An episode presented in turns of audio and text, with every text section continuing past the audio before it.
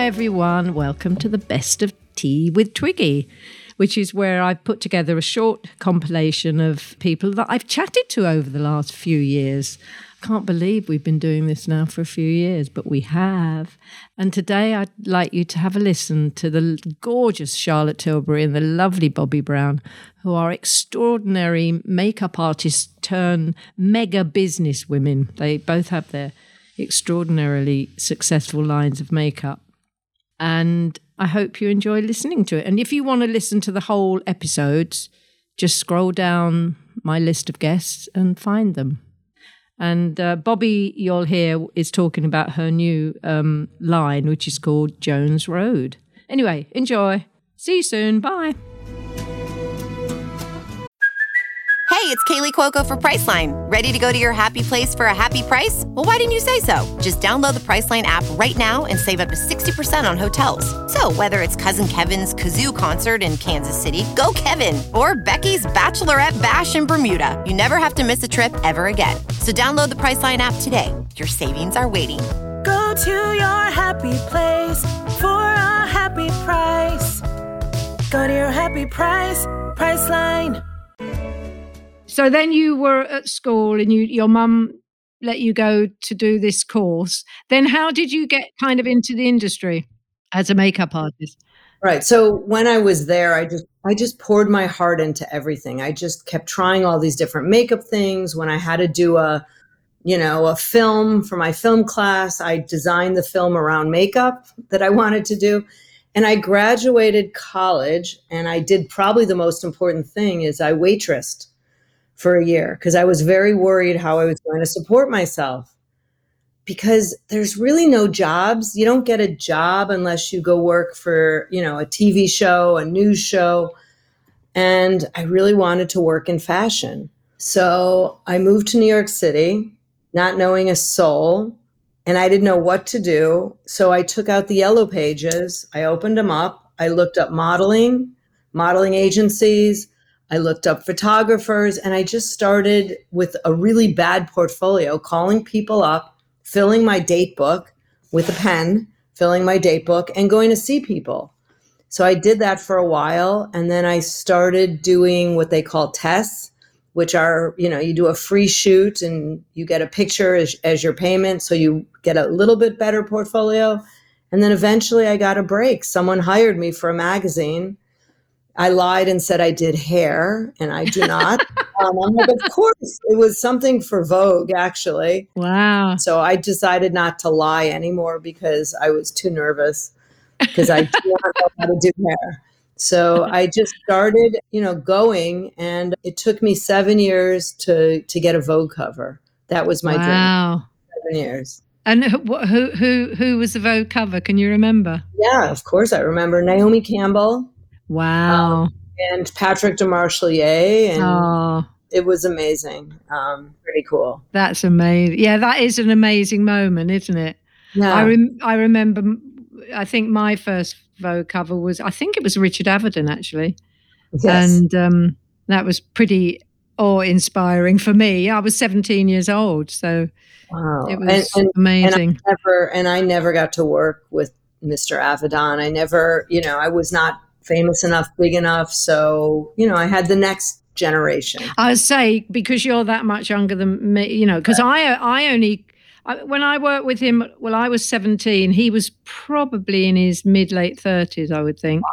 Wow. But he was so innovative and, he was, because I'd only really worked on teenage magazines in England. I'd done a bit in Paris for Elle Magazine. But they were very teenagery kind of pictures. And then when I got to New York and I worked with Richard Avedon, he was doing this thing where he would get his models to leap through the air. He was doing that movement thing, which had never really been done before. So, and just to work, he was extraordinary. Changed my life, really. It was amazing. Wow. But I have so many questions for you. I know this is your podcast, but I'm going to ask you. Go on then. It's a chat.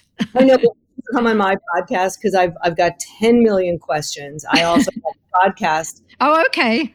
Yeah, mine is called The Important Things, so it could be anything from your favorite underwear to your favorite. Oh, that's fun. Yeah, I'll come on. That'd be great. Now it's you have to do the heavy lifting. No,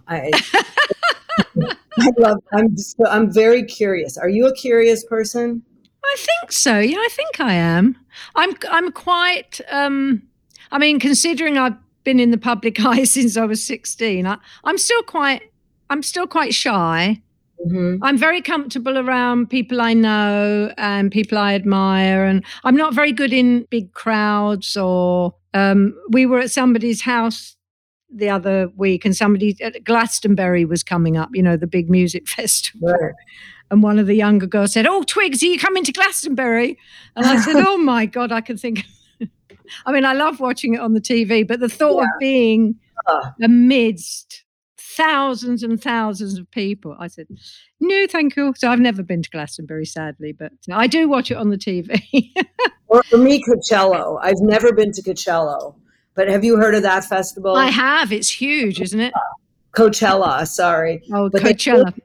They did one I wanted to go to, and the funny name was called Old Cello because it was all like the rock groups and older musicians. Oh, okay. And it was camping, and my husband said, we are not going to Old Cello. It would have been really fun.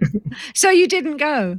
We didn't go. He didn't want to go. And they don't. No. I guess they don't do it anymore. I think I'm with him. I think. Watch it on the TV. Is there one person that kind of did something or was a mentor or suddenly a penny drop within you and that is your moment, isn't it? So how old were you then? I was 16. Wow. I was 16.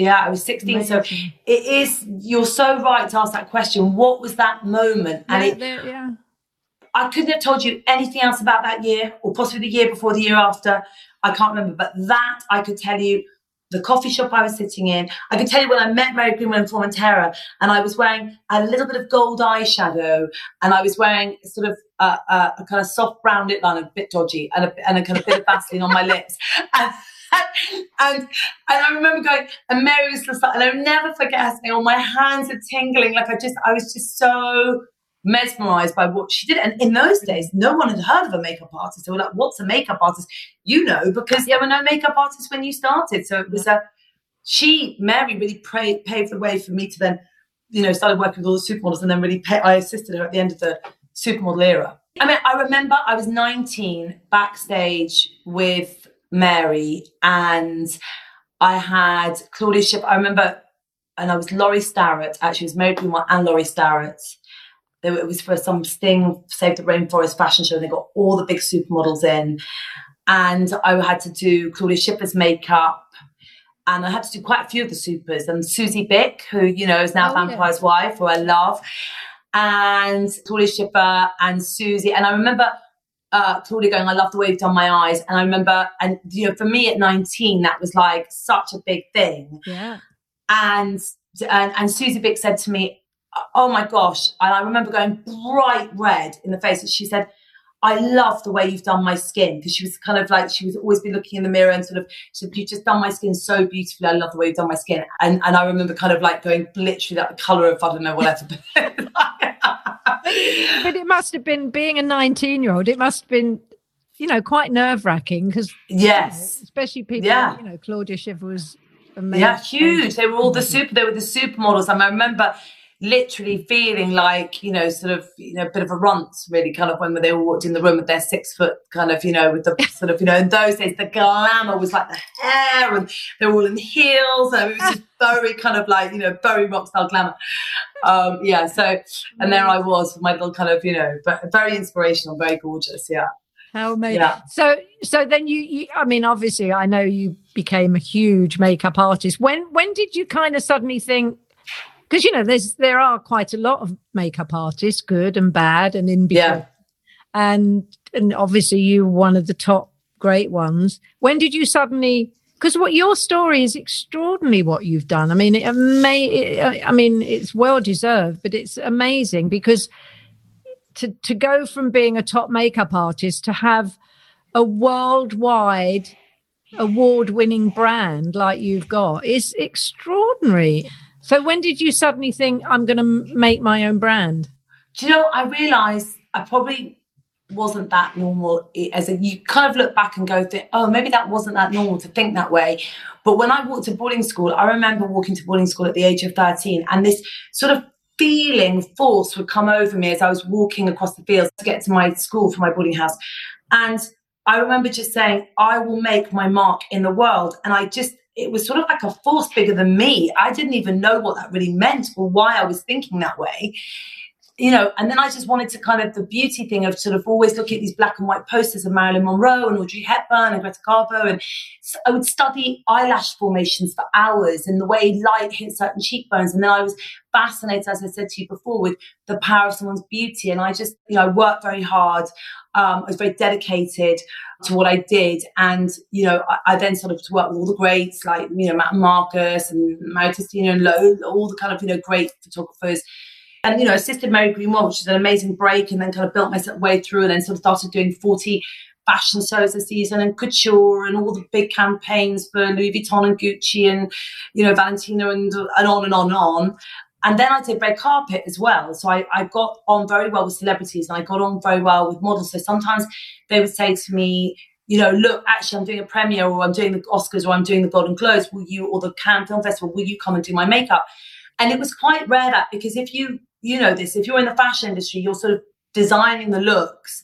You don't normally do a lot of red carpet. So it was quite rare that I got on very well with celebrities and I was happy to do the red carpet. So I always had this three-pronged kind of approach to my career. And then I'd always wanted to, really, when I think back to being at boarding school, I sort of designed the beginning of the concept of what I wanted to do, which was having one of the world's top makeup artists come to you and say, this is the look for you.